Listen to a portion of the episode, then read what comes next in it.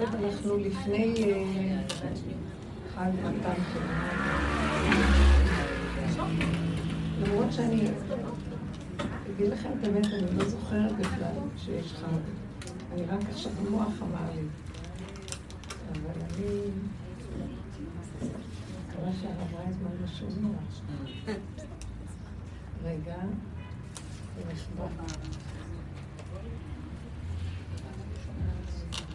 זאת אומרת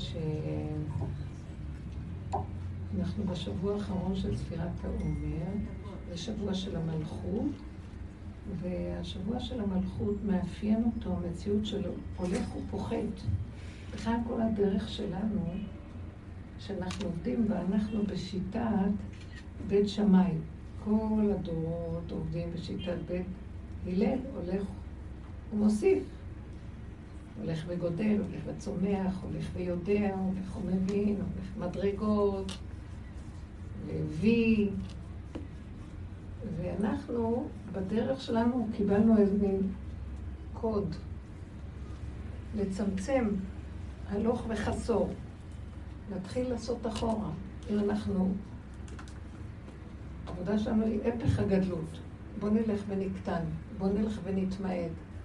איזה, זה מתאבד הדבר הזה, איזה, מי פתי אסור הנה? מי רוצה לבוא לכזה דבר?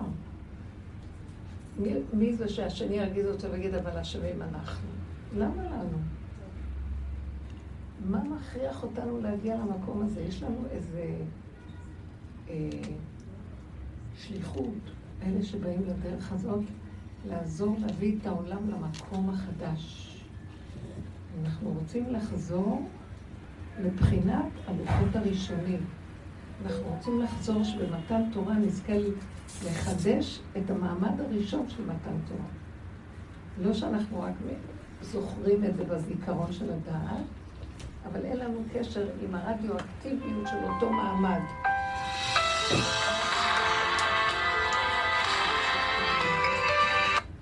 כן. אוקיי, טוב, אני אפעיל את זה. תודה. תודה. מחזירים את זה.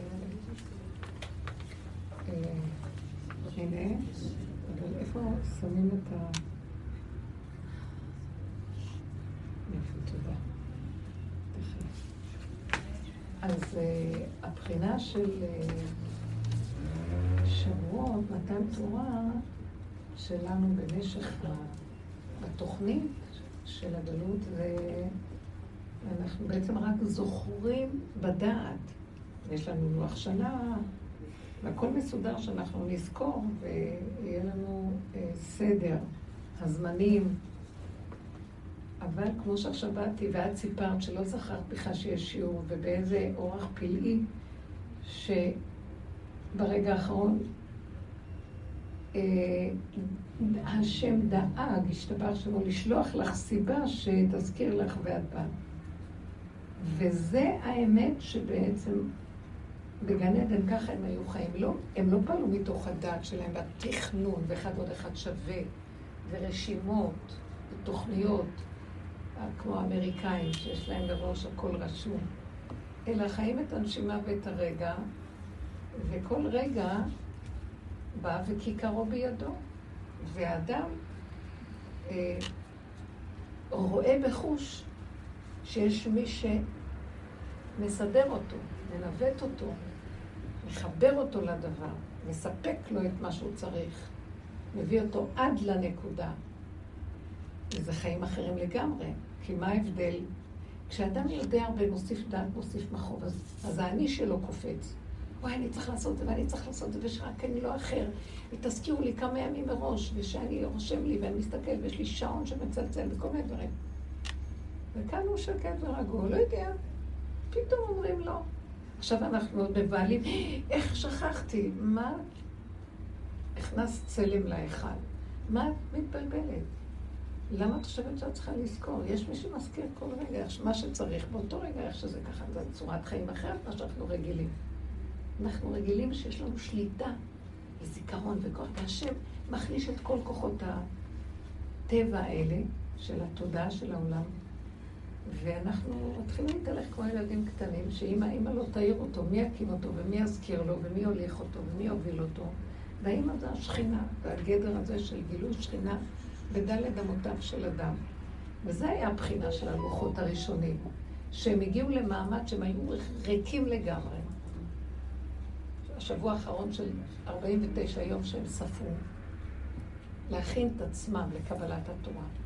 ומגיעים ריקים לגמרי, לא יודעים, לא מבינים, לא שומעים.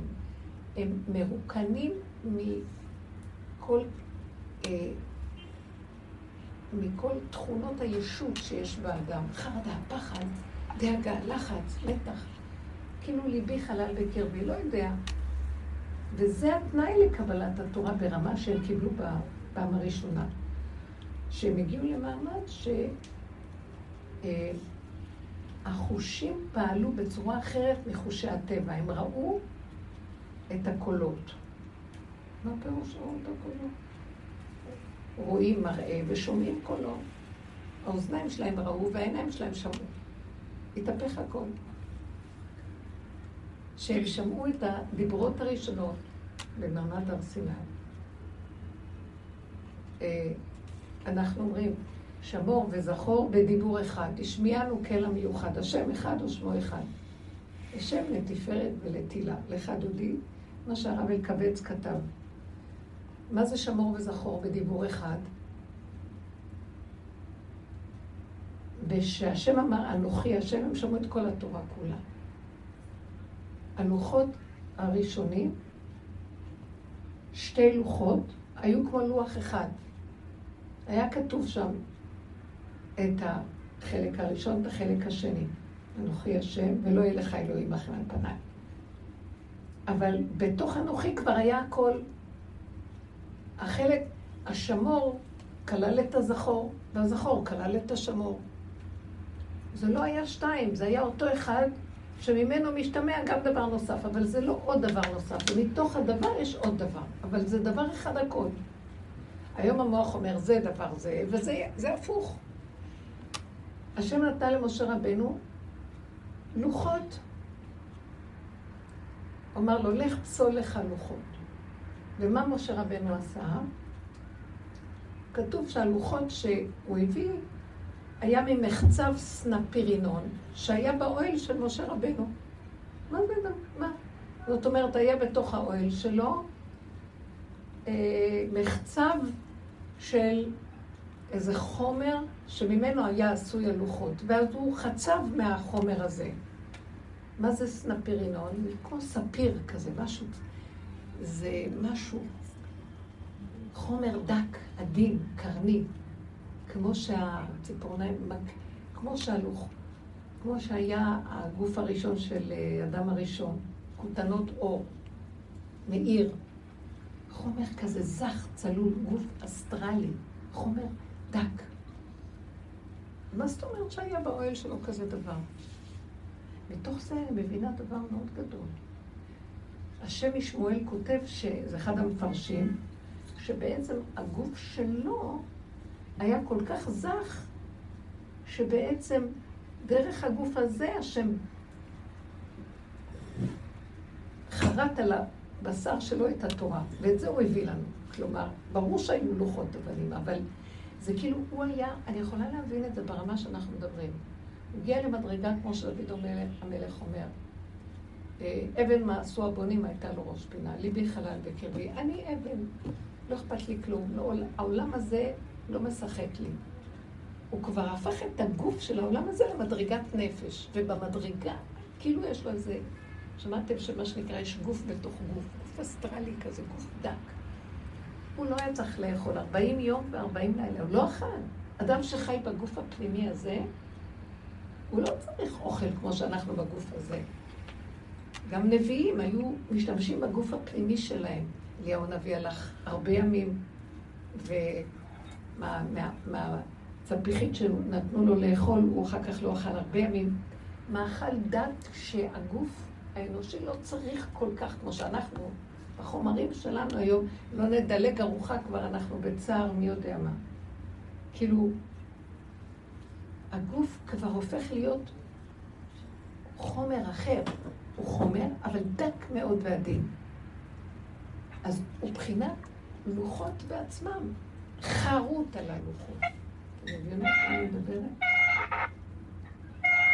שזה חרוט על הלוחות שראו משני עברים אותו דבר.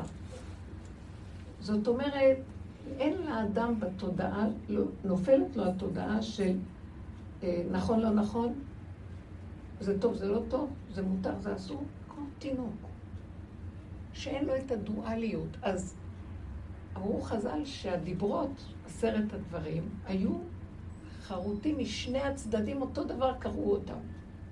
אתם יכולים להבין את זה? אתה הופך את הלוחות.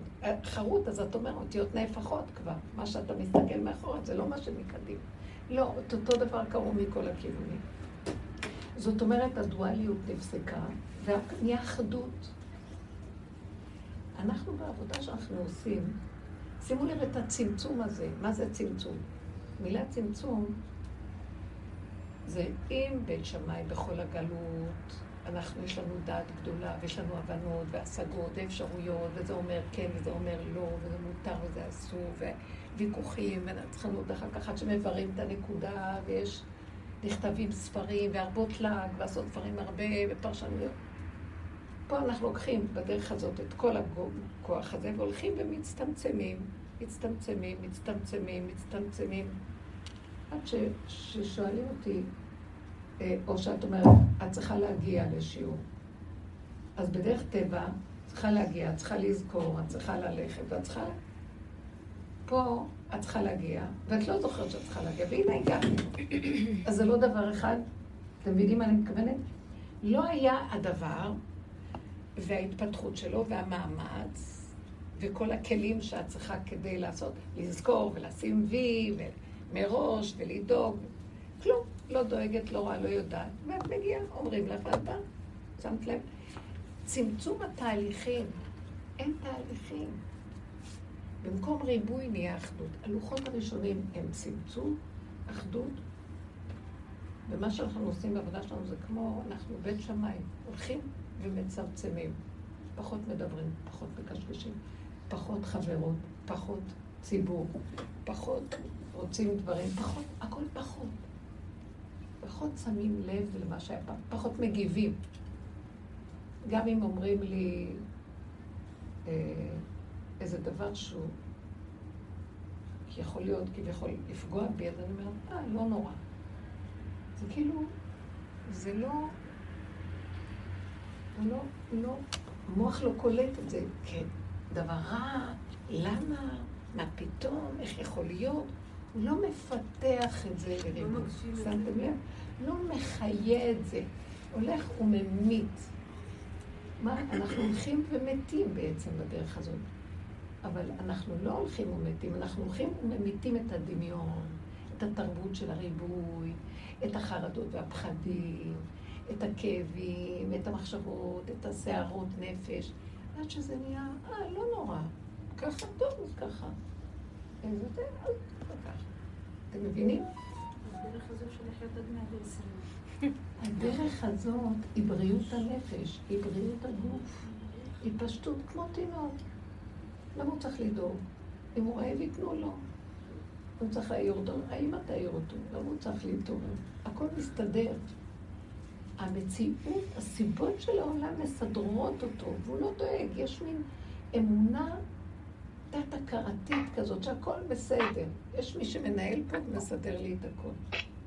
ובזמן שבתודעה שלנו, אם אני לא אעשה, מי יעשה? ואז יש לי כעס אם אני לא עושה, או אם השני לא מסדר לי, ואז יש לי טענה על ההוא ועל האם ועליי. ועל... ופה הכל הולך ומצטמצם.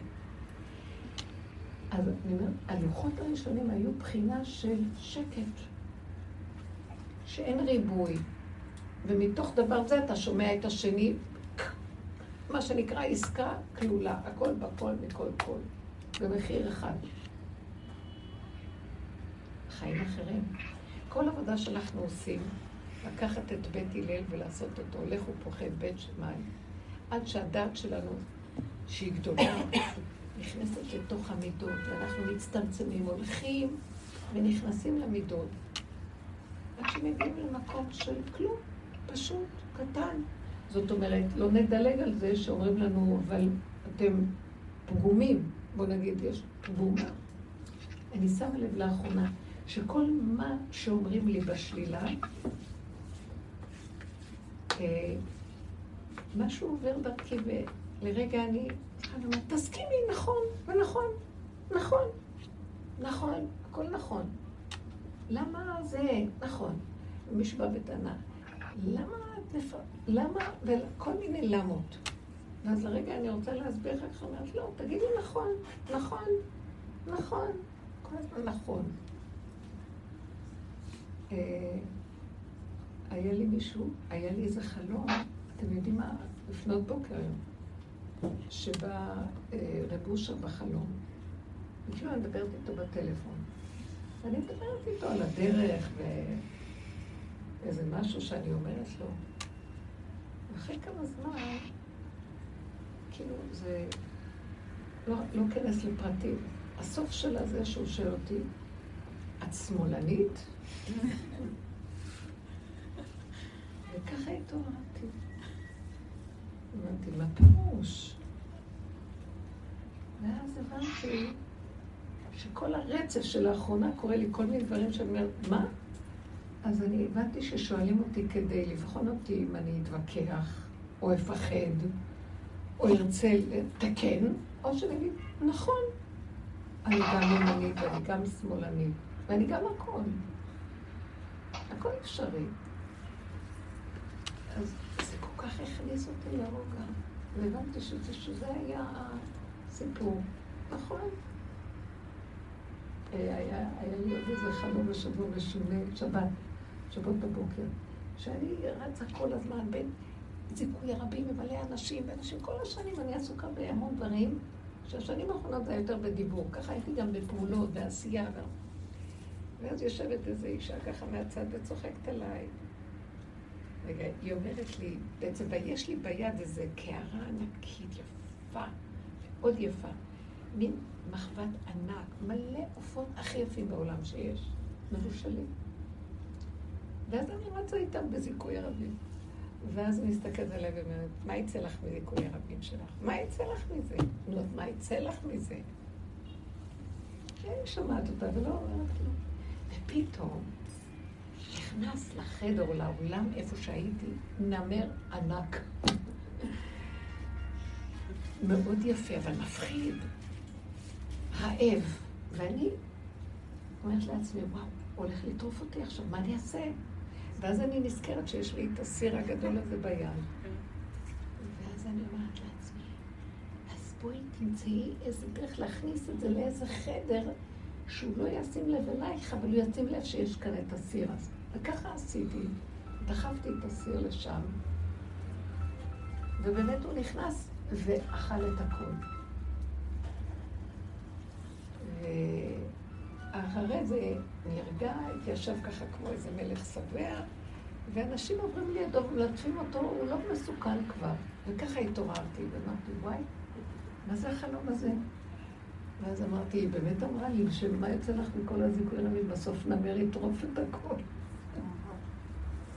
ואז יצאתי במין תחושה צודקת, אז בשביל מה לעשות כלום? במילא כל תוך לא עושים, אנחנו אוכלים את זה בכל פה.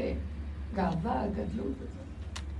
ופתאום הייתה לי גם מחשבה, אבל בסופו של דבר, האוכל הזה, מה שמכל הפירות האלה, יש לנמר מה לאכול, ואז הוא לא טורף את האנשים.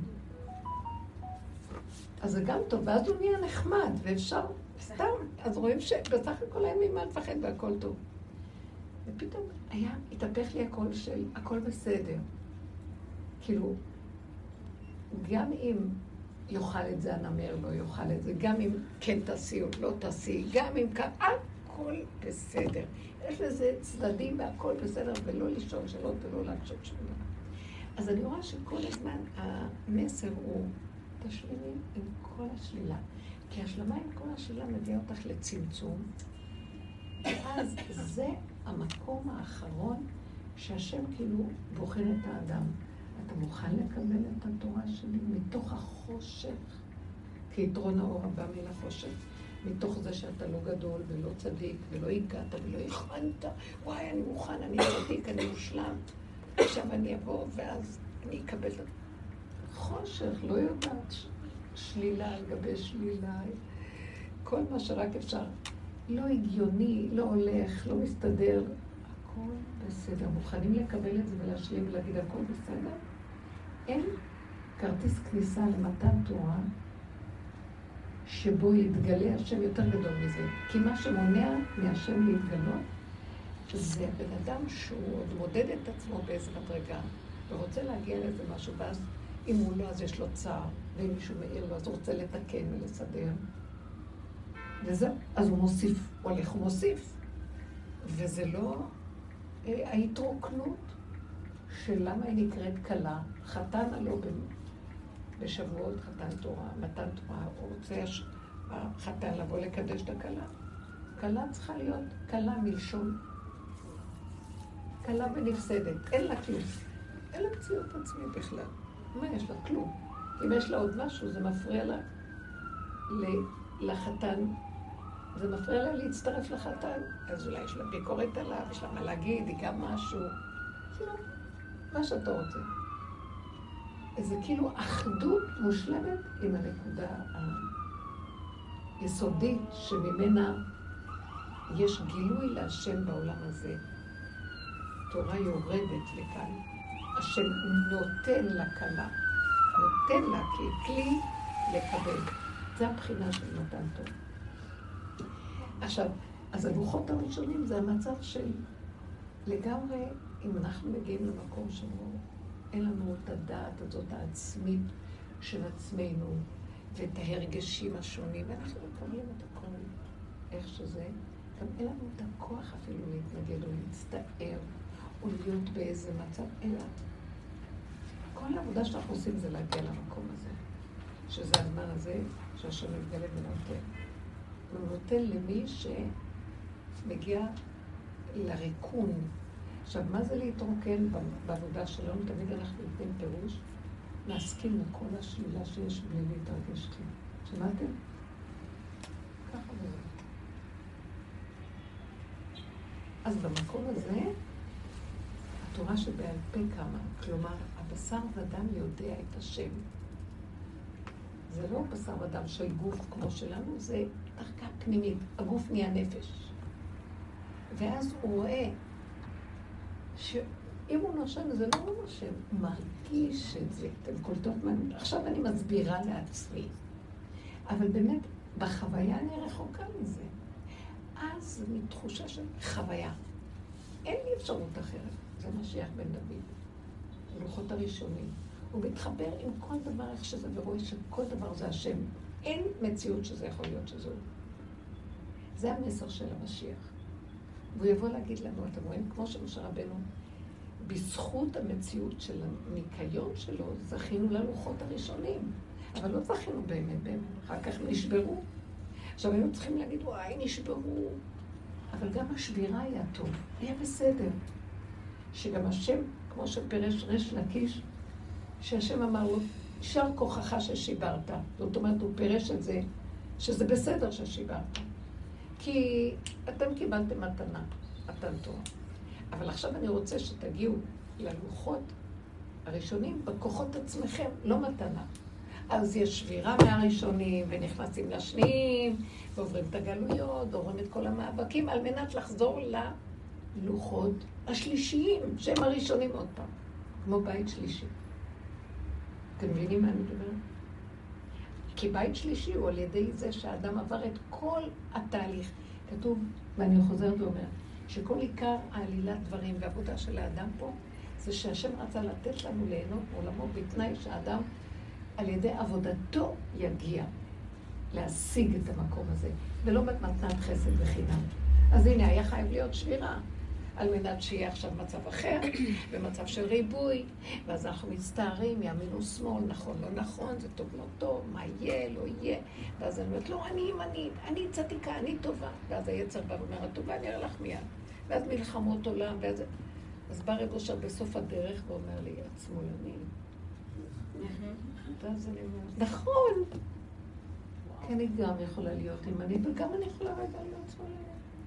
ימין ושמאל תפרוצי, ורק אז את השם תארץ. אז הרגע הראשון היה, מה פתאום?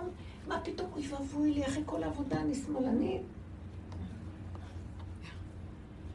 מה, מה הוא מתכוון אני שמאלנית? מה, אתן לא קולטות? לא צריך אני להגיד. אני כאילו כופרת בכל, מה, לא רוצה להיות לא דוסית, לא רוצה, אני רוצה את האמת. ואז הוא אומר לי, את שמאלנית, אז כאילו אומר לי ככה, ואני עושה לו, לא. כדי להגיע למקום של האמצע, חייב את הימין וחייב את השמאל, חייב את הכל, בסוף להגיד כלום. הבנת מה אני אומרת? לוחות ראשונים, ימנים, לוחות שמאל, שניים נשברו. בא הכוח השלישי. שם נמצא השם. אתם קולטים מה אני מדברת? הבית השלישי. מה זה הבית השלישי שחז"ל אומרים? הוא ירד מוכן ולא יהיה יד אדם בו. מה זה לא יהיה יד אדם? כן יהיה גוף. אז הלוחות הראשונים היה מהגוף של משה רבנו, אבל זה גוף מסוג אחר. אתם יודעים איזה מין גוף זה? זה גוף של אדם שהשם בתוך זה פועל. השם כתב, אה, כתוב, כתוב, שכתוב בכתב, אה, כתב חרוט, לא, כתוב בכתב יד של השם. איך זה כתוב? נכתב. והכתוב, כתב אלוקים, לא יודעת, כתב, שזה כתוב מכתב שהשם כתב אותו בכתוב. איך? מתוך המציאות שמשה רבינו, הגוף שלו כל כך זך, שהוא לא מציאות של אני ואדם רגיל, אפילו לזמן קצר לא חשוב. גם השם התגלה ברמה כזאת שמשה והשם זה דבר אחד. כאילו הנה זה והוא, זה השם בתוך הגוף של משה. אתם מבינים מה אני מדברת? זה מה שהשם רצה כשהוא ברא את העולם, לרדת ולחיות בגוף של האדם. הוא לא רצה להיות בשמיים. אנחנו, בעל ידי חטא אדם הראשון, העלינו אותו בחזרה לשמיים. הוא ייתן לך שכינה, ייתן לך בגן פה. וגשמי אבל דק ועדין, לא כמו של היום. ואת זה הוא רוצה לחזור עוד פעם, מתווה שיהיה לו מקום לדור פה, לשכון ב, בתוך האדם. משיח זה אדם שיש בו השם. הוא לא בן אדם רגיל. אז כשהוא אומר אני, זה השם אומר אני. אני השם. זה לא בן אדם אומר אני. הבנתם? זו תפיסה אחרת. כי הוא מגלה את הכוח הזה, כי הוא מזדכך במקום הזה שייך להשם. הוא פרק את הריבועים, פרק את התודעה של העולם. טוב, אני הפלגתי מדי, אני רוצה שנחזור איך לפרק את התודעה של העולם, לתת דוגמאות. אבל שמתם לב למה שאני אומרת? שבסופו של דבר השם רוצה לרדת בהגשמה, אבל הגשמה דקה, נקייה. שאין בה, וכשהוא יורד בהגשמה שהיא נקייה, מידות ישרות, דעת מדויקת, קטנה, בדיוק מסודרת לכל כלי והדעת שלה. לא ספריות מתהלכות פה, ועשות, ועשות ספרים, והרבות להג הרבה, ופרשנות, דיבורים, קשקושים, בלי סוף. הכל מדויק, הכל קטן, הכל מרוכז, כלים נקיים, או בתוך כלי. זה המטרה בסוף, לרדת לפה.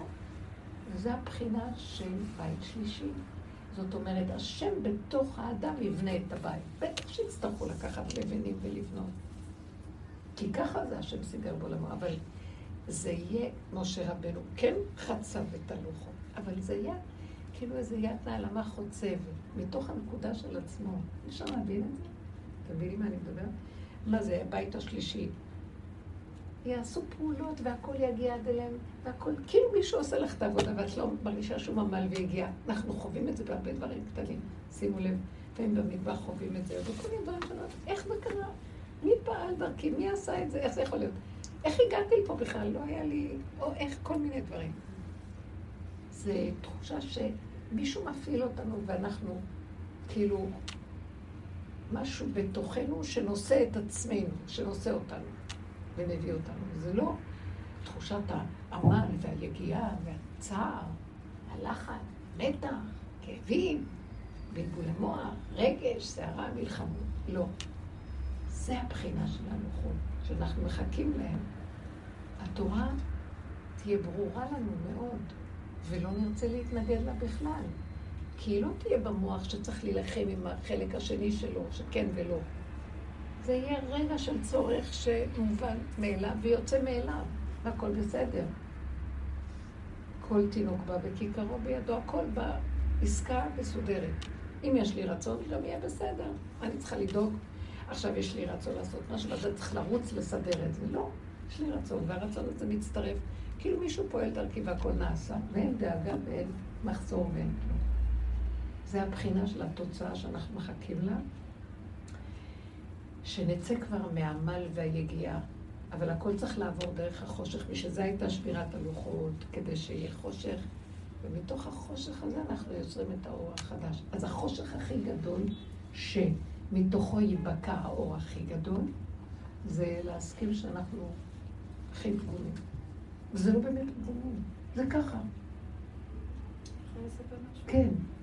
ברוך אתה אדוני אלוהינו, לכל אנשי הכול הזמנתי את הבת שלי לשבת, ובעלה אמר, אמר, הוא הדגים טעימים, והסלטים טעימים, אבל הלחם... מה הוא אמר? הדגים טעימים והסלטים טעימים, אבל הלחם, נכון שהחסרת ממנו מלח? זה לא נכון, לא החסרתי כלום.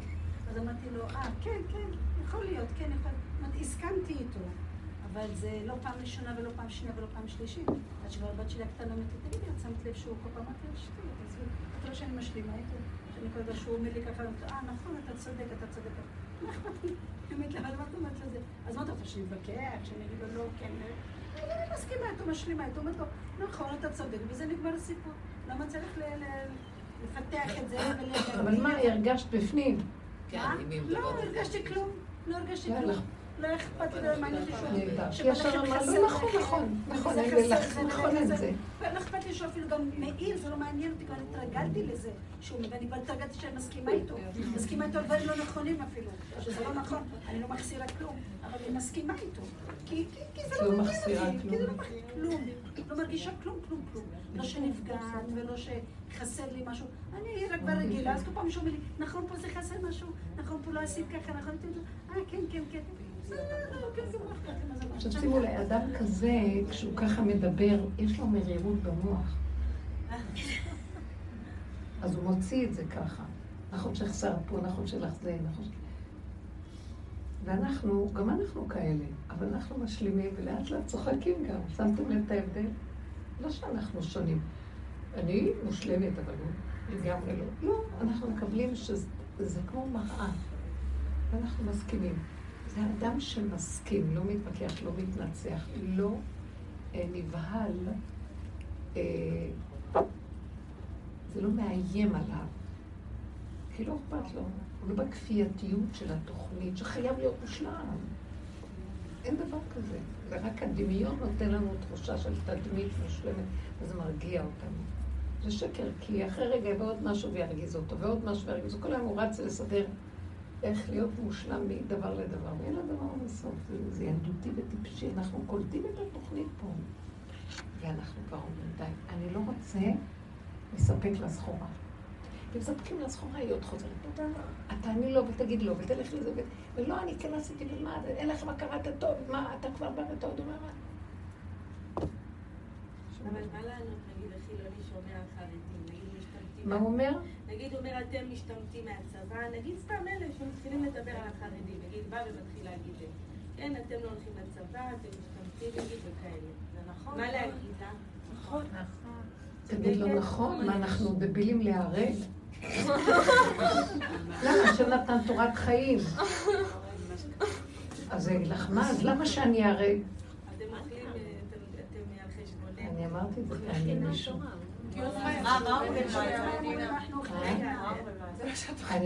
אני אמרתי למישהו, היה לי דם, אמרתי לו, אתם צודקים, ברור שלא נלך. איזה טיפש רוצה להקריב את החיים שלו על כל מיני מצביעים שרבים ביניהם באגו, מי, מי יותר יש לו אסטרטגיה טובה, ואז החיילים האלה רצים עם פקודות כאלה ויורים והורגים אותם. אין כאן יראת שמיים באמת. דם ישראל הפקר כמיים. אני לא באה להגיד, צריך להילחם במלחמות השם, אמרתי לו. אמרתי לי, איזה כזה שמאלני. צריך כן. אתה יודע שהחפץ חיים כתב ספר, יש הלכות של מלחמה, ויודעים, אה, ויש כזה מקום שיצאו למלחמות. אתה יודע איך הם יצאו למלחמות? מי ש... מי שהיה לו איזו עבירה קטנה בין תפילין לראש, בין תפילין של יד, היה לו איזה הרהור או משהו, אומר, אני לא ראוי ללכת למלחמה. היו נושאים את ארון הקודש, היו הכוהנים בחצוצרות תוקעים, היו...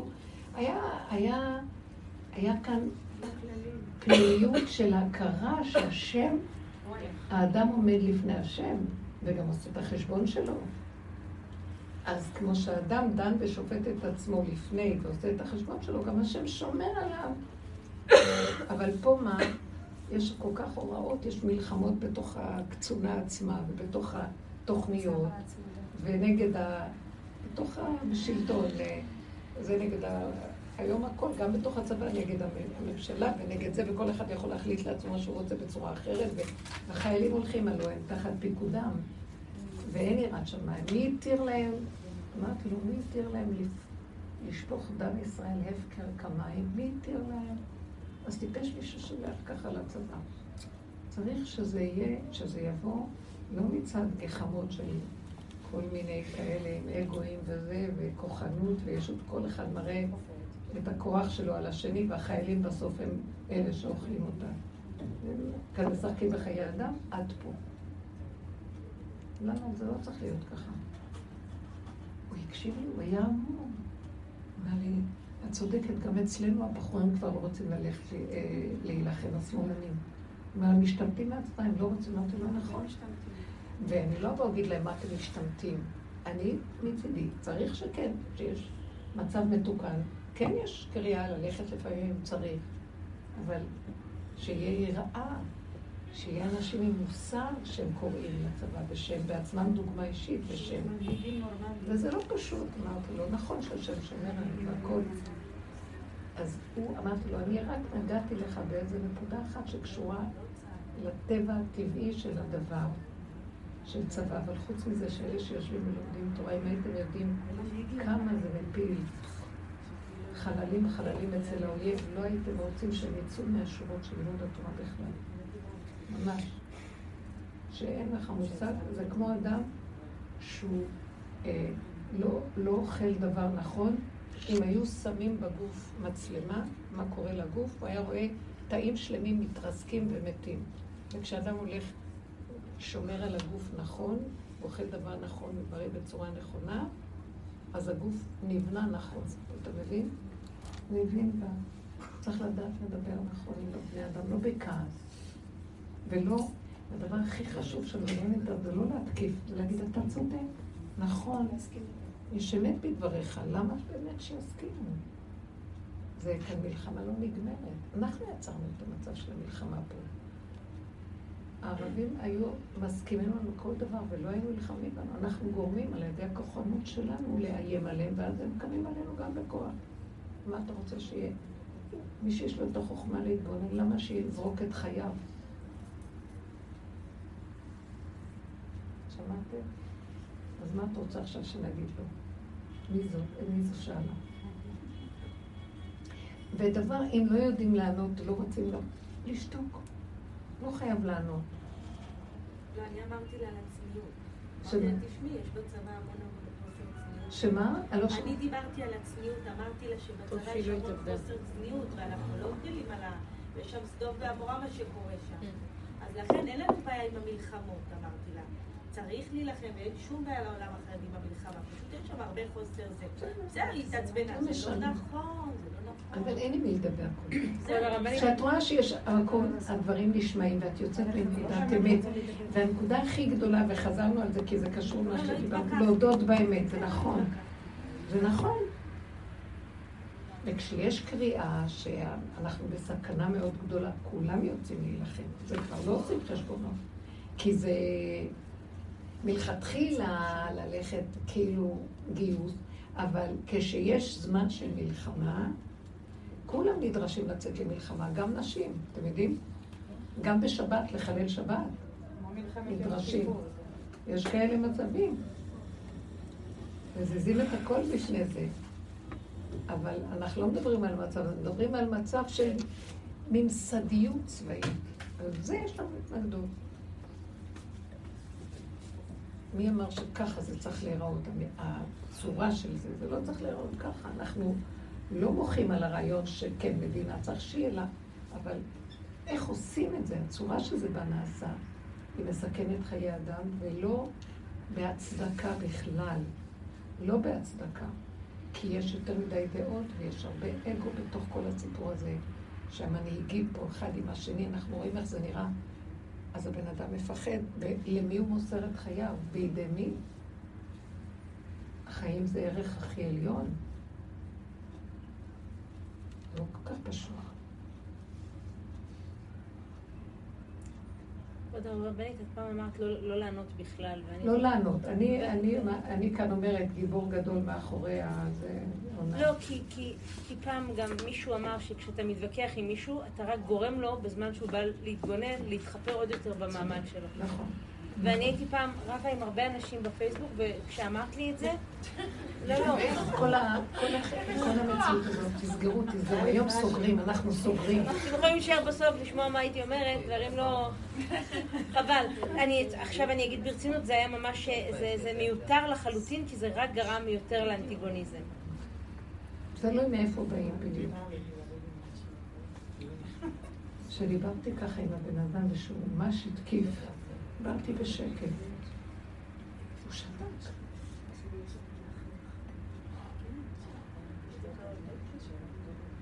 אמרתי לו, המבנה רעוע. המבנה עצמו של כל הממסד, איך שהוא בנוי, אי אפשר לסמוך עליו. טוב, כשאין ברירה ואנחנו חיים ככה, אז פה יש מקום. המיסים גדולים וזה לא הגון, ופה השכירות גדולה, אבל כששולחים אדם, זה חיי אדם. חיי אדם. אנחנו עושים הכל כדי לרפא אדם ולמסור את הנפש שהשני יחיה ואנחנו כאן. לא פשוט. שיוכיחו, שיוכיחו שיש כאן משהו שיש אמון, משהו אחר. הרבה חיילים שהיו הם בטראומות נוראיות, במצבים שראו. שאולי גם הרבה פעמים, אני לא נכנסת לזה. הרבה סוגי אימונים שגומרים על הבן אדם ומצד איזה כאילו שוויץ כזה של יכולת... ויש גם כאלה שגם הולכים... כמו היו אלה עם עשר ילדים שהלכו במכינה הזאת, הצבאית, עשרה בני נוער, שהיה ככה משהו של רצון, של התנסות מסוימת. מצד אה, שאנחנו לא נגיד לא לאיתני הטבע, ואנחנו כן נוכל לכבוש את איתני הטבע. אם אתן זוכרות קצת את הסיפור. כן. זה לא פשוט. לא פשוט. הכנע להיכנע. חיי אדם. ונשמרתם לנפשותיכם, מצווה מאוד גדולה מן התורה. כי אם אין אדם אין כלום. אבל כשמדברים על זה, זה צריך להיות מוחשי טוב?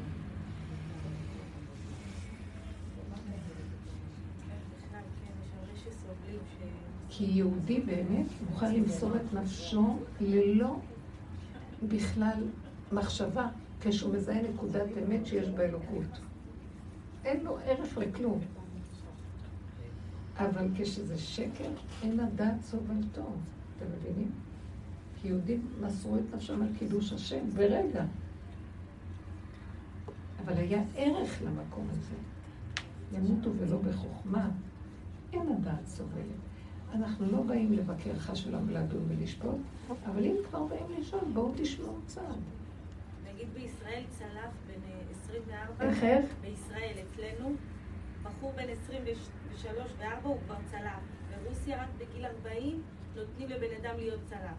אז אני הייתי במקרה בחדר עם מישהי שהיא סובלת מה, שהבן שלה צלף, בן 24, והוא נהיה משוגע מזה, להוריד אנשים. כל היום הוא מוריד, מוריד, מוריד, מוריד. לא, השם ישמור.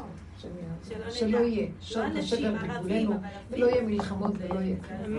שיש שלום ואחדות, ושרוח השם תרד פה. שלא יהיה קנאת איש מרעהו ותחרות והכבוד והשקר של הגדלות והגאווה. שיש גילוי של חיות אלוקית שקיימת פה, של שלום, של שפע, של ברכה, של אחדות. זה משיח יבוא. ישבית מלחמות מן הארץ. כי המלחמות שיש להן, הן נוצרות כתוצאה ממאוימות כפייתית של עץ הדעת בשני החלקים, זה לעומת זה. הטוב מול הרע, והרע מול הטוב. אחד מפרנס את השני, ונהיה מלחמה. אם אנחנו כאן בעבודה שלנו מבינים שגם החיובי שלי, כשאני... אה, משהו מתגרה בי בצד השלילי, ואני רוצה להתנגד ולריב עם זה, להזיז את זה, אני נותן כוח לשלילי לרדוף אותי עוד ולינוק ממני חיות. ואז אני נלחם, ואז הוא נלחם בי. אנחנו אומרים שכתוב, יש במדרש, שאנחנו צריכים להתפלל על משיח בן יוסף שהרמילוס הרשע לא יהרוג אותו. כי יוסף הצדיק הוא צדיק, הוא שונא את הרוע. איך, איך אומר דוד המלך, שגם יש בו את החלק הזה, בכל צדיק יש את החלק הזה של יוסף הצדיק. אה, תכלית שנאה שנאתים לאויבים היו לי, משנאי השם, כן?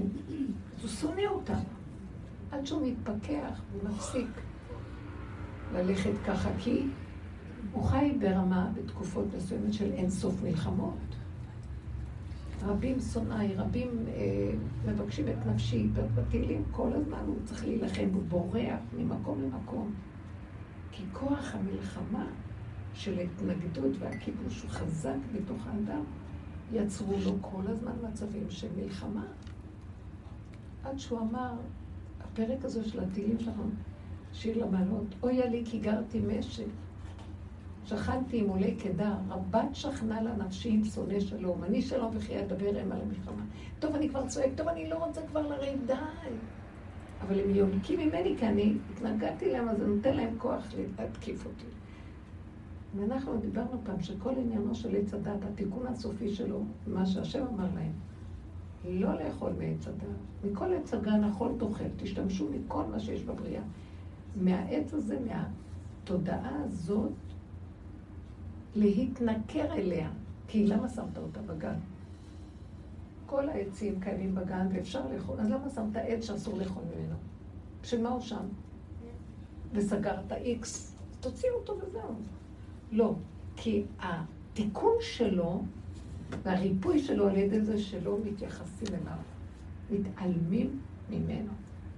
לא נותנים לו ממשות, כי הוא עץ הדואליות, ככה, ככה, ככה. וזה מקום מאוד מאוד פשוט לא להתפעל. אז עכשיו מישהו יגיד לך, לא שמת מלח, איזה מין אוכל, מה לא עשית? עכשיו טרחת ועשית. לא טרחתי, לא עשית, הוא משטר כפועל, הוא אומר שאין מלח, תגידי אין מלח. נכון.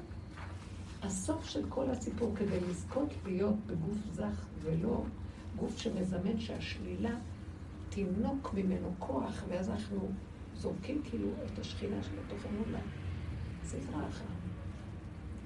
זה מסוכן. לא, לא, לא, לא להגיד. נכון. זה מאוד חכם.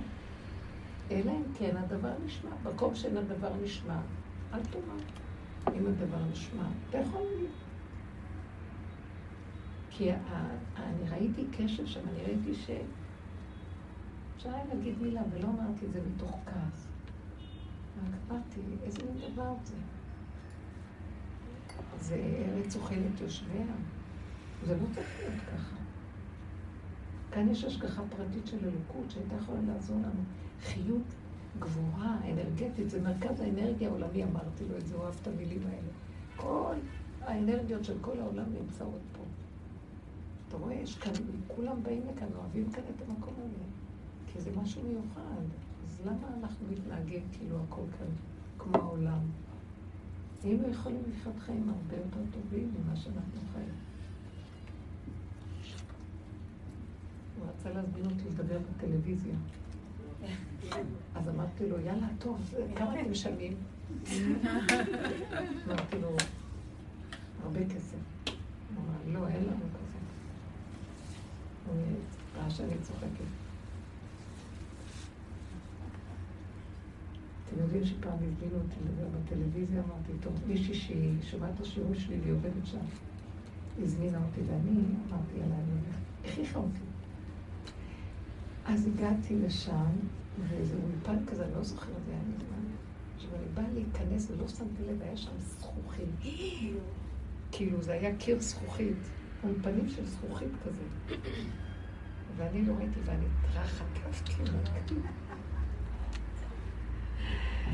ואז הם חיכו לי ואני ברחתי. הבנתי שהשם אומר לי.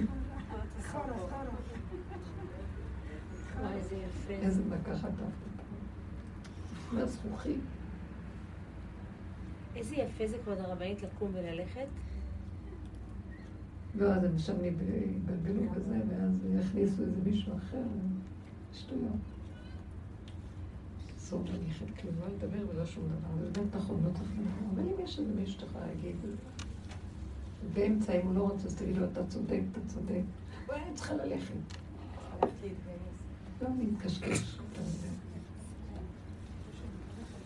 לא לקחת רציני את האנשים, כי אין מה לענות. כי זה מזין להם את ההתנגדות ולא צריך. אבל זה המקום שאנחנו צריכים עכשיו לדבר עליו, זה הנושא הזה של הסכמה למקום שאנחנו, נכון, זה כרטיס כניסה ליציאה מפה. נכון, הכל נכון, נכון, נכון, נכון. ועכשיו, פעם היה לנו התנגדות להגיד את זה, וזו הייתה מלחמה והרבה עבודה היום, התשישות עושה את זה לבד. נכון. מה יכול להיות? בשביל מה לוקח על משהו? טוב, תביאו דוגמאות. מה אנחנו צריכים? מה? ושיגיד לנו את זה, והוא זה וזה. הכל בסדר. וזה המקום שאנחנו רואים, הנקודה של האמת הקטנה, האמיתית, המידות הישרות, ההכנעה והצניעות. זה אצל רודה, המואביה, היא בעצם, כשהיא ראתה את נעמי, היא ראתה את נקודת האמת אצלה שקיימת ביהדות, והיא אמרה, וואו, איזה אמת, היא ראתה את האמת של הלוחות הראשונים. הייתה נדהמת, היא קלטה את האמת שיש ביהדות. אפילו אני רוצה להגיד לכם משהו. היא תחזיר את העולם החרדי בתשובה. אני מדברת ככה, כאילו, היא, היא החזירה את הערך ליהדות. היא הזכירה את התורה שבעל פה על ידי זה שדנו אם היא מואבית, מואבית, מותר לבוא. זאת אומרת, הנקודה של הקדומה הפנימית שהתעוררה, כבר, כבר היה באיזשהו מקום, יש איזה מקום שאנחנו אומרים, היהדות כבר כאילו עייפה, אין, איפה הערך שלה? כאילו שכחנו מה היה הערך שלנו בתור יהודים, אנחנו היהודים אין כבר ערך. והיא תבוא משדה אחר, שדה מואב, ותגיד, מה, אתם לא יודעים מי אתם? מה אתם לא יודעים? אני באה אליכם. אתם לא יודעים מי אתם. אנחנו לא נדע והיא תדע. אתם קולטים מה אני מדברת? כי היא רואה... איך אתם לא רואים? אנחנו כבר מותשים ונגמרנו ועפנו ותרדמת עלינו ובייאוש מהגלות והכל, נעמי הייתה בייאוש, היא ראתה, נעמי הייתה אישה גדולה, אבל היא הייתה כבר שמוטה מהחיים, והיא נדבקה בה, כי מה היא ראתה שם? מה שנעמי בעצמה כבר לא ראתה. מזה שיצאה למואב, והבנים שלה מתו והם הלכו. הם היו עשירים גדולים שיכלו לפרנס את היהודים באפרת, בבית לחם. הם היו אפרתים חשובים. הם היו עשירים, והיה שנות רעב, יכלו קצת לעזור לאנשים, ברחו עם הכסף כדי שלא יצטרכו לפרנס את, ה, את הרעבים. אז משהו דהה בה, אתם מבינים? השם נגע בה. אז בא רות, אני מסתכלת, רות יש בה משהו ביסוד שלה, שהוא האמת שאנחנו מדברים. פשטות, בלי גינוני דעת והבנות והשגות, מבשרי, מהבשר הפשוט. מודה באמת, מודה בפגם, לא מכסה ומתייפייפת. זה מה שהיא. איך היא באה לבועז? לא, לא. זאת אומרת לו, פרסת כנפיך על אמתיך, תתחתן איתי, מציעה לו נישואים. תתחתן איתי. יפה. כן, אבל בלי גינונים, תראה. הוא אהב את האמת שלו, הוא ראה בה את היסוד הזה, גם הוא היה אדם שיכול היה לראות את זה. הוא יכול היה לראות, ודרכה הוא קיבל כוח לחדש את ההלכה של מואבית יכולה להיכנס בקהל ישראל. בזכותה, זה התורה שבעל פה, היא חידשה לו את ה... היה לה כוח של התורה שבעל פה, שהוא בא מבשרי, מהפשטות האמיתית הקיומית, שיודעת את האמת, בלי להתבלבל. אז נזכר לו ההלכה. רבנית, אז למה בכל זאת פקפקו בדוד המלך? למה מה? בכל זאת פקפקו על דוד המלך למרות שכבר הייתה... כי תמיד יבוא הקלקול הזה של, ה... של עץ הדת, ויטיל ספק, והצדקות תבוא ותגיד מה זה יהדות. אנחנו תקועים ביהדות. כשבא איזה נקודת אמת ולא מודים, אז ישר פחדים וחוזרים לצדקות עם כובעי הצדקות, אז אנחנו מאבדים את נקודת האמת. ודוד המלך עוד פעם עורר את נקודת האמת הזאת בעם ישראל, שהשם ראה אותו, שמואל הנביא ראה אותו. הוא אומר, זה גם שמואל הנביא. תדעו לכם, תדעו לכם, שאנחנו בעם ישראל מאוד מסוכנים. בגלל כל הגלות ושאנחנו צריכים בחושך לברר, בשבירת הלוחות לברר את כל האמת, האמת מתעלמת מאיתנו. אתם מבינים? כי זה מתוך החושך. אז צריך להביא מישהו מבחוץ שיראה.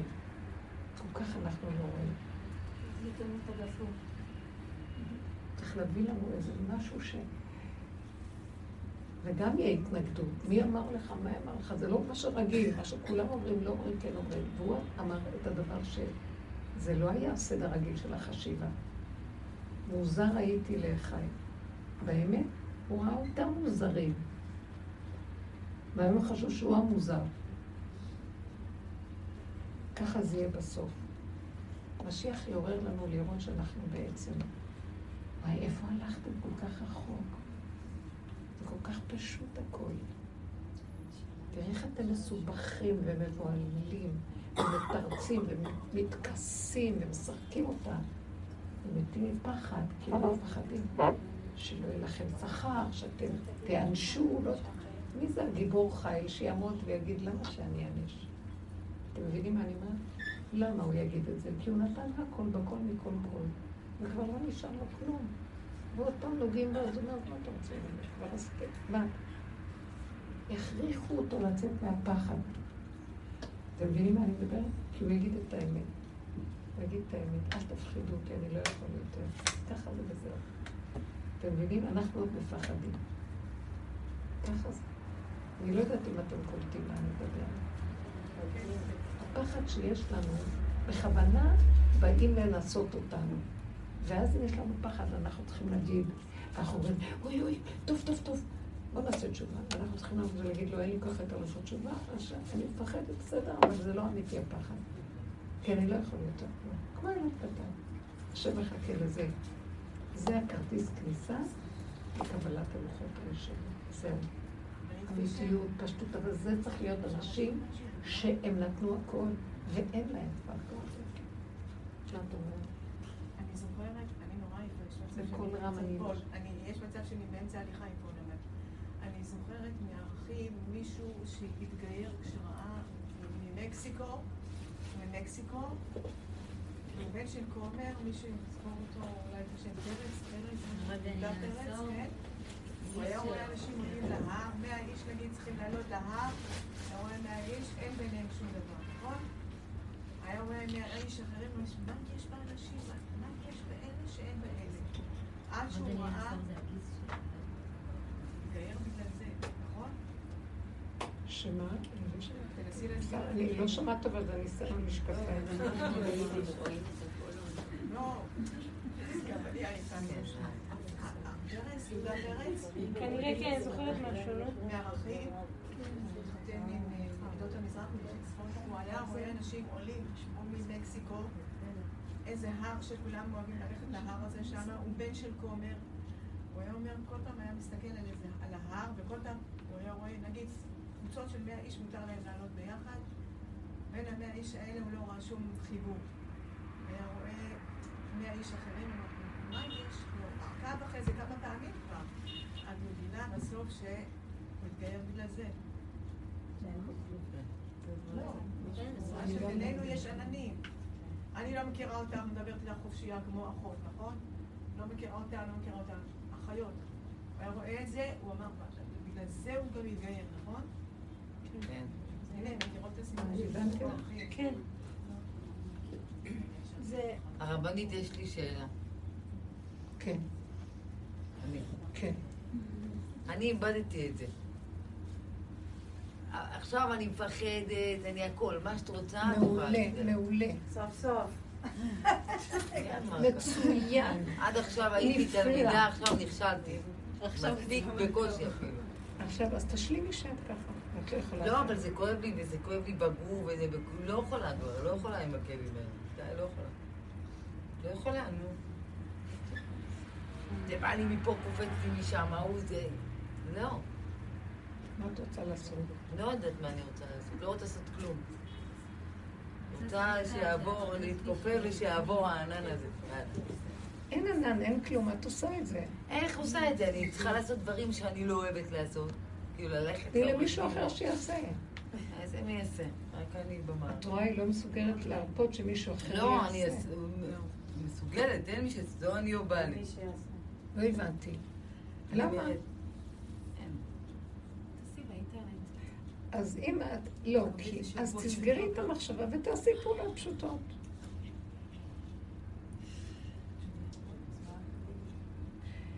אני אגיד לכם, את ה- הסוף יכריחו אותנו להיכנע, ושזה לא יהיה כואב. מה זה להיכנע? בעל כורחנו, אם צריכה לעשות משהו, תעשי. את לא יכולה לעשות, תני לי מישהו אחר. את לא יכולה לתת למישהו אחר, אז אה, אני יודעת, יש לי איזו תוכנית בשבילך. תעזבי את הכל, קחי איזה תיק של בגדים, לכי אה, לשבוע נופש. לכי. מישהו אחרי, כשאת תלכי הכל יסתדר. תנתקי את הטלפון. אתם לא מבינים, אני מכירה את זה, זה כאילו הבן אדם אוחז, וזה סכנה, כי את גומרת על עצמך סתם. ואת מפריעה שהדבר יתבצע והכל יסתדר. כי יש לך הרגש גדול לדבר שאת, נכון. ויש לך אחיזה בו. אין לי אחיזה, אין לי אחיזה. זה נקרא. אחיזה. אני מוכנה לוותר. אני מוכנה לוותר על הכל, אבל זה, אני יושבת, מוותרת, ואז מקבלת טלפון מה, מהאחות, מהבת, תסגרי את מהאימא. הטלפונים, כי את לא יכולה לענות. אמרנו, בואי תראי, אם אין הדבר נשמע, אל תאמר. הם לא, אה, את לא יכולה להקשיב להם, במקרה זה זה את. את לא. יכולה להקשיב להם, אז אל תקשיבי. תסגרי את הטלפונים, חפשו אותך, אין אני, איפה את? ילכו למדבר, ילכו, יאללה, היו כאלה מיליונרים, שפתאום חטפו יום אחד. כאילו השתגעו, זה שיגעון איך שאני חי. לקחו מזוודה קטנה, עזבו את כל הרכוש, את הכל, בלי כלום נעלמו. לא יודעים איפה הם. לקחו כנראה, קצת הלכו לגור במדבר באיזה מקום או באיזה יער לבד עם עצמם. הם קלטו שהם משוגעים עם הרי עיניהם. וזה לא נגמר השיגעון הזה, ולכן היו חכמים, ברחו, זהו, השאירו נכסים, לא יודעת. מה, מה זה מועיל לאדם? אם את רגע תגידי, אין כלום, מה אכפת לך? תוותרי על הכל ואין כלום. כמו בן אדם, לא עלינו, שיוצא מן העולם. אז הוא הלך כבר, אז מה יכול להיות? חס וחלילה. תאריכי ימים ושנים. הנקודה שאת בפלונטר הזה, עשית כל מה שאת יכולה. נכון. זה לא מסתדר איתם. לא? הם לא לוקחים עורכי דין. לא הם מסתדר. רבים, ב- הם, הם, זה לא קשור, אני רק, נקודה בכל הבלגן, יש להם גם את את- הבית, הכל הם רבים ביניהם. אז מה זה קשור אבל? שתיים, אז אני אגיד לך מה קורה, שתיים מהם עובדים אצלי בעסק, עובדים אצלי כאילו פה, עובדים בשכר. אבל את רואה, זה עם פרצוף תחת, ההוא לא מדבר עם אחיו, ההוא בא לי בעשר, ההוא בא בשתים עשרה. כאילו, אתה כל היום שם. גם יש להם מין יצר הרסני כזה. תפטרי אותם. את יכולה? לא יכולה, היא זהו, לברוח. לא יכולה. איך? תצאי מזה. צאי אה? מהשותפות, צאי מהשותפות, תפתחי חדש. איך אני יכולה? לה, זה עסק. שלי. תמכרי. אין, זה שטח שלי, אין, אני לא יכולה עכשיו לצאת, אני בבלגן, למה? אני... למה את יכולה לקרוא? כי זה ככה הליך. השטח שאת יושבת הוא שלך? כן. אם לא, הייתי סוגרת לי מזמן. עוד יותר. טוב, קחי עורך דין ותוציאי את הסכום של הכסף, קחי הלוואה, קחי זה, תני להם את שלהם ושילכו. זה מה ש... אבל את מבינה שעכשיו הייתי צריכה לעשות משהו שאני לא יכולה, שאני... זה לא ב... איך של ללכת לעורך דין להוציא לכל הילדים, שהם גם בעצם איכשהו משפחה, לשלוח להם מכתבים מעורך דין. מה זה? משפחה לא, את אה, יכולה רק לאדם אחד. לאמא, תתני לא, לאמא. אני חייבת לכולם, כולם היו כולם היורשים. למה שהיא לא תשים את הכל בנאמנות אצל עורך דין? תגיד, זה החלק שלכם? שאו ברכה ותכינו חביתות. יש כל מיני אפשרויות, תבדקי. אבל בינתיים אתה צריך שלב. איך? זה הולך בשלבים, אתה צריך שלב להודיע להם שבואו, נגמרה השעות. אבל הם לא מד... אין, הם לא מתקשרים, כאילו. תשאירי הכל בנאמנות זה לא עורך אכפת לי. אבל אני חייבת להמשיך לעבוד, יש חובות לעסק, יש משכנתה. איתם זה לא מעניין, כאילו, אני צריכה לשלם את זה. אז תצאי, קחי מישהו שיוציא את כל הסיפור. תתייעצי עם עורך דין, יש כאלה. זה. מה שאני עושה. שיסדרו להם איזה אפוטרופוס זמני או משהו. יש כאלה, יש הרבה סיפורים כאלה. תגידי, זה מזיק לי, זה כן, לא זה מתאים לי, זה מה שאני לא אומרת, זה. לא מתאים לי. תסכימי אפילו לשלם פיטורים לכאלה השם לה. את המכתבים, את נתת להם חסד, לא שלחת להם כלום. נכון. הם לא זזו, השם דרכך, ישלח להם מכתבים שיזוזו. כן, את לא יכולה, כי את גם מעכבת על ידי התרגשות ואחיזה יתרה שיש לך בדבר. אבל אולי גם שהיא עובדת איתם. איך? ברור. כן, זה יום איתם. בטח, הם, אה, זה אנרגיה קשה. גם כן. לא נעים זה לא משפחה. נעים מהאנרגיה. היא לא משהו. מי יכול לעזור לך? חפשי איזה מישהי שיכול. את רואה כמה זה קשה. את יודעת בה, וגם זה עוד יותר מסבך. האימא, היא- יש לה מין דיפרסיה, היא מאושפזת, והיא גם דודה של בעלי. אז גם בעלי יש לו מין, את היא מתקשרת אליו, היא בוכה, אז הוא הולך, קונה לה ממתקים, את יודעת, כי הם לא מתייחסים אליה. שבעלה זה היה כל מה- אז עולמה. למה את מתרגשת? אני לא מתרגשת, כאילו, אז אני לא אוהבת את ה... אני אוהבת את לא השקט שלי, את לא השלווה. שלי. זה כאילו ילך ממתקים, שלי. מה זה קשור לך? שימי לב, את מתרגשת מדי. נכון, את צודקת, אז אני אומרת לך, אני... תעשו פעולות, תקנו לה בקושי. ממתקים, מצווה גדולה, לכו לבקר אותה, נכון. מצווה גדולה. לכו זה זה. מישהו, יש עורכי דינים, הם ממולחים לדבר הזה. כן, יש לי. שיחלקו ויסדרו. נכון. תסגרי, תגידי להם זה פיקוח נפש בשבילי, תבינו אותי, אין לי עליכם כלום, אני לא יכולה יותר להמשיך. זהו. את פה וזהו. זה יעזור להם, זה יעזור להם. להתעשת. תחזיקי את זה חזק. אבל בלי הרבה הרגשים, באמת. זה חמודה. בלי הרגש. אמרתי לך, אני פעם הייתי יודעת לעשות את זה מצוין. כאילו פתאום עבדתי את זה. פשוט לבית הלל, זהו, במקום לבוא לבית שמאי. זהו. חזרת לבית שמאי. לא, את לא איבדת את זה. הדרך מאוד תעזור לך. תנשמי. ותגידי, השם תעזור לי, בזכות רבו אשר עבדיך. תגידי, תעזור לי. אני, נכון. ותפני לעוד מישהו ותגידי לו, אני נותנת לך. תעבדי, הדרך שלנו היא לקרר את הרגש, את ההתפעלות, מה שהמוח אומר לך, ואת מתרגשת. תהיי כמו, אל תפחדו. אני אגיד לכם את האמת, אדם שמסר את כל הכוחות שלו בשביל לחפש את האמת וזה, האמת נהדרת, אי אפשר למצוא אותה ככה. נכון. וחוזר עוד פעם ועוד פעם ועוד פעם, הוא יכול לקום ולהגיד, לא רוצה יותר כלום, לא רוצה מדרגות, לא רוצה אפילו, אני אומרת, לא רוצה קרבת בורא, את יודעת, אני גם אומרת, לא רוצה כלום, כלום, כלום. רש ועושר, אל תיתן לי, אטריפני לחם חוקי. למה? כי גם קרבת בורא זה אובססיבי מהמוח שלה. יהודי שרוצה את השם, אוהב את השם, הולך להשתגע על השם.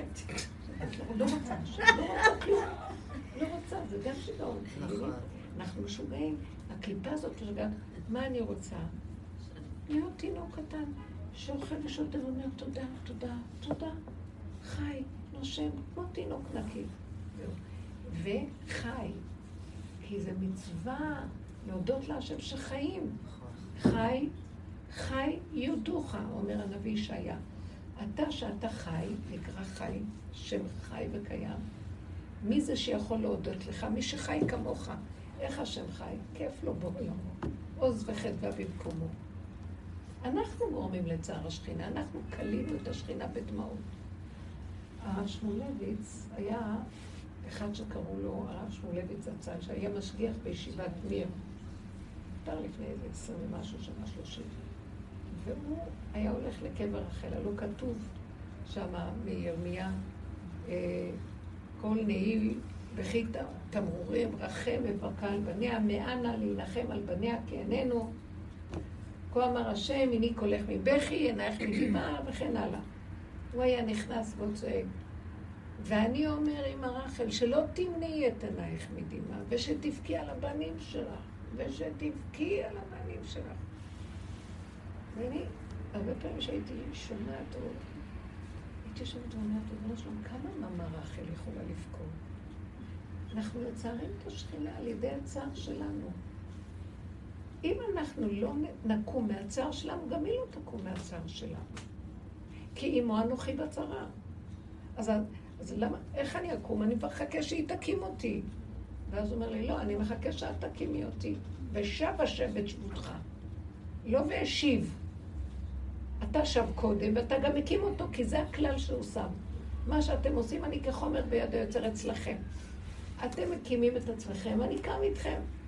אז איך אנחנו מקימים את עצמנו? אומרים, מה אתם לוקחים את החיים האלה ברצינות? מה זה המוח הזה מקשקש לנו, מעציב אותנו וגומר עלינו, מכה בנו, ועושה לנו את ה... מי הוא בכלל? אז הוא אומר, אה, לא שמת מלח בלב, היה יכול להיות שם ריב עולם, הייתי יכולה להיפגע. ואז הוא אומר, זה נכון, לא שמתי. אז הם כאלה, אז הם כאלה. אז האמא חולה והיא זה והיא זה, אז האמא חולה תנו לה ממתקים. מה לעשות? מישהי באה אליי השבוע בשיעור אצלי בבית. השכנה שלי חולה במחלה, גילו לה את המחלה. והיא הייתה מרוסקת. ואז אמרתי לה, איך את חושבת לעזור לה? אני לא יודעת, אני לא יודעת, אני לא יודעת. אמרתי לה, אין לה ממך כלום. העיצבון שלך אני חושבת שגם את לא באמת עצובה, את בזעזוע מזה שהבן אדם שמכירים קרוב מאוד, פתאום קרה לו דם. אז את אפילו לא באמת אכפת לך. עכשיו קרה לי משהו פה. אפילו לא באמת אכפת לך. אספר לכם משהו. אני, אני יודעת, הבחור- אני יודעת- מה שקרה לך בעצם זה לא שאכפת לך, אלא משהו מזדעזע אצלך, וזו הצורה שאת מוציאה את זה. אם היה אכפת לך באמת, היית הולכת להכיל עכשיו ארוחת צהריים טובה לה ולילדים. מוכנה? מה, מה את באה להגיד לי? מי יכול להכיל את העיצבון הזה? סתם מציירת את הנפש שלך, וגם את מציירת את כל... למה? גם את השם. לא צריך להיות ככה. המציאות שלנו צריכה להיות שזה עולמו של השם. תרחם על העולם שלך. וכשאנחנו אומרים לו, אנחנו לא יכולים, אנחנו קטנים, מסכימים שאנחנו קטנים, מסכימים שאנחנו לא יכולים, אני לא יכולה לנהל את העסק, שאני אעשה שלום ביניהם, ואני אחלק להם, והם יהיו, ונהיה באחדות, והם יהיו שותפים, זה לא הולך, אז תוותרי על זה, לכי איפה שכן נסתדר, ותגידי, אז ככה, שיהיה ככה. זה משהו בצדקות שלך נפגם לך בעינייך, נכון. וזה שובר אותך. אז תוותרי על הצדקות הזאת. אז לא. כי השם שובר עכשיו את הכל. הוא אומר, ככה אני רוצה. אתם רואים? ככה איך שזה, ככה. ולא רק שאני רוצה שתעשו את זה כאילו יש לי ברירה, תעשו את זה, כי ככה אתה רוצה, אז ככה נעשה. כי ככה אתה רוצה, בשמחה, תעשו את זה בפשטות. אז את מבינה מה אני אומרת? תלכי עכשיו לסדר את כל הסיפור כמו שאת רוצה, כי זה מלכתחילה שהשם רוצה שככה תעשי, כי אין שום אפשרות אחרת. זה כבר נגמר המקום הזה להצטער למה זה לא ככה, כי כן ככה, כן ככה ולא ככה. יש איך שזה ככה באמצע. לכו עם זה. ושם נמצא השם. הוא יעשה לך ברכה והצלחה. אבל, אבל ההתרגשות וההתפעלות וכל התגובות שלנו, זה גונב אותנו ואנחנו מאבדים את מה? אולי אנחנו מאבדים את הצדקות וכל מיני דמיונות שיש לנו, אבל את השם כאילו נכיר. נכון. בוא נוותר על הכל ונכיר את כאילו השם. כשאתה נכנס לבור, קשה לך לצאת ממנו. עכשיו כאילו אני עכשיו אל תתני מתחילה לעצמך להבין. להיכנס. כן, אל אז. תרשי, זה סכנה. תחיו את. הסכנה פה. כל דבר בולע אותנו. נכון. זה מה שאני. מרגישה. ההתפעלות בולעת. זה בא אמר לך ככה, עד הילד הזה. אז זה ככה. אני, לרגע אני אומרת ככה, אני אומרת לעצמי, נכון, עכשיו, כל הזמן אני רואה ששולחים לי כאלה מצבים ולכולם. על מנת שאני אגיד, אה, טוב, נכון. במקום להגיד, מה? אז איך אני אעשה את זה? מה? רב אושר בא לי בחלום, לא חלמתי אותו שנים. הוא אומר לי, אה, את שמאלנית? הוא היה מאוד מוחשי. ואני יודעת שזה היה חלום נכון. אז מה, פתאום קלטתי שהוא מחפש לבדוק אותי, ואני אומרת לו, נכון, נכון. הכל נכון פה. יכול להיות רגע ככה. היה איזה מישהו שאמר, למה את מהססת? ולרגע אמרתי, אני לא מהססת, אבל פתאום אמרתי, אם הוא אמר לך אז את מהססת. תגידו לו, נכון. מה הכוונה מהססת? מחשבנת. אולי זה, אולי זה, זה היזוז. נכון, נכון, תודו באמת. מיד השם. כי זה משהו אמת. פה מכסים ונבהלים, ויש סדר, וספריות ארוכות עם מושגים. הערך הכי גבוה עכשיו, שהוא ערך כל הערכים, האמת. שזה הכי גרוע, כי זו האמת. זה מרגיע, זה משחרר. כל, כל מחלות הנפש זה מפחדים, כי לא יכולים לגוע בנקודה ולהודות. מתכסים, צועקים, רבים עם זה, מתנגדים לזה. מתמלאים דמיונות, ברוכים. לא, נכון. נכון. נמר אוכל לי את כל האוכל, כל הזמן עשיתי זיכוי ערבים, ונמר אכל לי. שיהיה לו לתיאבון. אני עשיתי משהו. מאוד יפה מה שאתה אמר. זה הנה דוגמה מאוד יפה. היא עשה חלות, הכינה להם שבת הכל, בסוף הוא בא מטיח לדברים, זה נכון, נכון. אפילו שזה לא היה נכון, שכן שם המלח. אבל אצלו, יש לו מרירות מאיזה משהו, זה התלבש לו על הדמיון שלו, שלא היה מספיק מלח. אתם יודעים משהו? זה הכרטיס כניסה ללוחות הראשונים. נכון, אנחנו מוגבלים, לא יכולים. לך אגבל את העם. נשארים קטנים, ריקים. אתם יודעים, יש דעה בחז"ל, בגמרא, שאם אישה אה, בזמן החופה לא עובר בראשה שהיא תתבטל לבעלה לגמרי, אז הנישואים לא תופסים, קידושים לא תופסים. זה, זה לא להלכה נפסק, אבל יש דעה כזאת בגמרא. כלומר, מה רוצים מהאישה? מה רוצים ממנה? עכשיו עזבו אותי אישה, לא אישה, אבל יש בזה משהו מאוד חכם. זה לא אישה ואיש, זה הקדוש ברוך הוא והשכינה עכשיו. זה נישואים של השם. השם יורד לקדש. החתן הוא השושבין של הקדוש ברוך הוא, והיא השושבינה של השכינה. מה זה משנה? הוא יורד לקדש. אז תהיו כלים, הוא יורד לקדש. אני זוכרת שאני בחוקה, כל הגוף רעד לי, אי אפשר בכלל לתאר. איזה רעידות, לא יכולתי לה... נקשו לי השיניים, כל הגוף רעד לי. אז אמא שלי מחזיקה אותי, אמרתי, הכל בסדר, הכל בסדר. ואז לא ידעתי מה להגיד לה, יצא לי פתאום פסוק. אמא, המביט לארץ בתרעד. השם עכשיו מביט עליי, אז כל הגוף רועד לי. זה מה שיצא לי, כאילו, זה לא, לא יודעת, זה לא, זה לא בשליטתי. קורה משהו וכל הגוף רועד לי. היא חשבה, אולי יש לי פחד להתחתן. נכון, בטח שפחדנו כולם, אבל זה כאילו היה מין רעד לא נשלט, שהוא לא עבר דרך השכל. זה השם יורד עכשיו. הוא רוצה להיכנס בתוך מציאות הגוף, הוא מקדש. זה השם מקדש, המקדש עמו ישראל על ידי חופה וקידושים, זה הוא מקדש. הרב הוא רק כלי, הברכות הם כלים. תנו לו להיכנס. זה העניין של מתן תורה, הוא נכנס לקדש. אבל אם אנחנו מתנגדים ולא כלים, קלה מלשון כלים שהם קלים ונפסדים, אין להם מציאות. מה אכפת לך, מירבי? מה אכפת לך? לכי עם זה. תחוסי. אתם יודעים, אני לא סתם אומרת מה אכפת לי. תשתמשו בזה שאם את רואה שהגוף שלך קשה לך, ואין לך, ואין לך את המתיקות הרגילה, תגידי, חבל לי על רגע אחד שהוא לא מתוק לי. אני לא מוכנה לסגור רגע אחד בשביל כלום פה. שיגנבו אותי ופתאום השם אומר, גאלת אותי. בזכותך אני קיים, חי וקיים. מה אני חי? גם אתה חי. מה אתה חי? גם אני חי. ככה שאומר לאדם. אתם לא מבינים שזה הולך ביחד? אנחנו הגלות גנבה אותנו עם האיסורים והכאבים והיללה והמרורים. זה לא ייגמר אם אנחנו לא נגמור את זה. שמעתם? לא ייגמרו השלום בית אם לא נחליט די, נמאס, אין כלום. אין דמויות בכלל, מי הוא ומי היא ומי כולם פה. אתם מבינים? אין כלום. אל תוותרו לחיות חיים טובים ולא לחשוב על אף אחד במוח. כלום לא שייך לי, אין לי קניין על שום דבר. לא בעל, זה דמיונות בעל ואישה וכל זה. שום דבר זה לא שלי. רגע אחד. נותנים לי אפשרות, רגע, לוקחים, אין להם בן אדם כלום פה. תחיו חיים טובים. כמו ילדים קטנים, שמחים, אה, בעולמו של השם. גן עדן של ילדים קטנים ששמחים מהשם. אלה מקבלים את התורה באמת. אתם מבינים? כן. כי זה לא קל, מסרו את חייהם כדי להגיע למקום הזה. כי אדם יכול למות בתירוצים שלו, למה הוא לא מוכן להרפות, והוא יצדיק את זה גם. סליחה, תמות למען השם שיתגלה דרכך ויהיה שמח.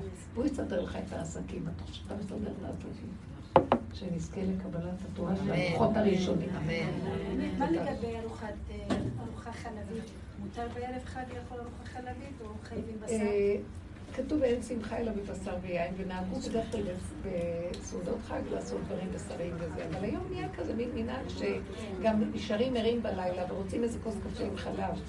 אז כשמתבשרים זה קשה, אז תעשו ארוחת, אפשר לעשות חלב עם דברים יפים, דגים, דגים. ופשטידות, נחמד, לא גם להפריז עם אוכל, כי אפשר. כן, היום זה מוגזם בכלל עם אוכל. גם בכלל, בשבתות החגים הרבה אנשים אוכלים רק מנה ראשונה ודג.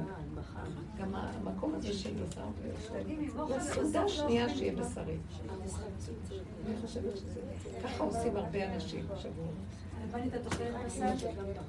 אני לפעמים בשבתות, אין לי שיניים, הייתי אוכלת, הייתי גם אוכלת את הבשר, את החיה חיה.